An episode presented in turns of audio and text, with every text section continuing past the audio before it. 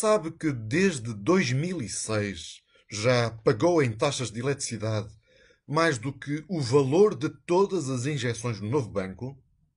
Tem consciência de que o Estado lhe cobrou através das faturas da EDP mais do que todo o orçamento anual do Ministério da Saúde?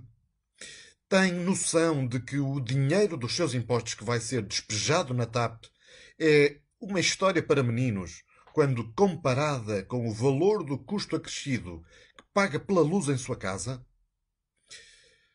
Desculpe começar o ano com más notícias, mas a verdade é que a paixão dos sucessivos governos socialistas pelas energias sustentáveis já custou mais de 14 mil milhões de euros.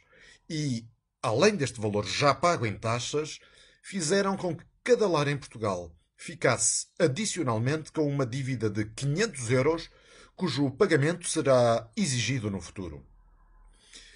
Esta brincadeira de mau gosto chamam custos de interesse económico geral. Mas, no fundo, o que os governos socialistas fizeram foi garantir a certos produtores de energia comprar toda a quantidade de eletricidade que viessem a produzir a um preço muitíssimo superior ao praticado no mercado, garantindo-lhes a expulsão de concorrentes e a manutenção deste esquema de remuneração até 2032. Resultado: em relação à energia solar, por exemplo, os portugueses pagam mais de 10 vezes o preço que deveriam pagar pela energia. Em vez de pagar 30 euros por megawatt-hora, estão a pagar 300 euros por megawatt-hora. Portugal está, assim, no pódio dos países da União Europeia com eletricidade mais cara para as famílias e mais de metade da fatura de eletricidade dos consumidores domésticos refere-se a impostos e taxas. Esta obscenidade é especialmente gravosa quando mais de metade dos portugueses têm dificuldades em aquecer a sua casa no inverno. Este ano, o sobrecusto, dito de interesse geral, ascenderá a mais de 900 milhões de euros. E na próxima década, os portugueses pagarão mais 7 mil milhões de euros.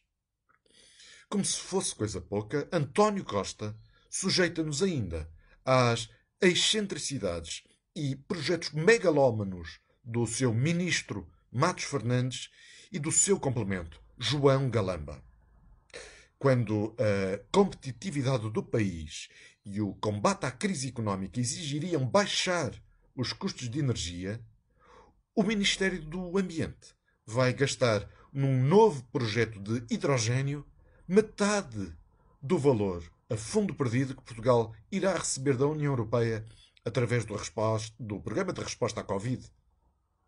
O hidrogênio é uma fonte de energia caríssima para os consumidores e totalmente desnecessária quando já existem alternativas a metade ou a um quarto do preço. Pior ainda, os governantes irão repetir os enormes erros do passado.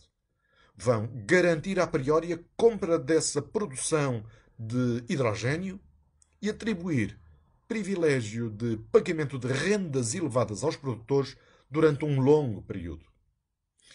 Estes projetos de lesa pátria são envolvidos nas narrativas capciosas da moda, do combate às alterações climáticas, da descarbonização, da transição justa, da economia verde ou de qualquer outra fantochada útil para enganar simplórios, mas enriquecer camaradas.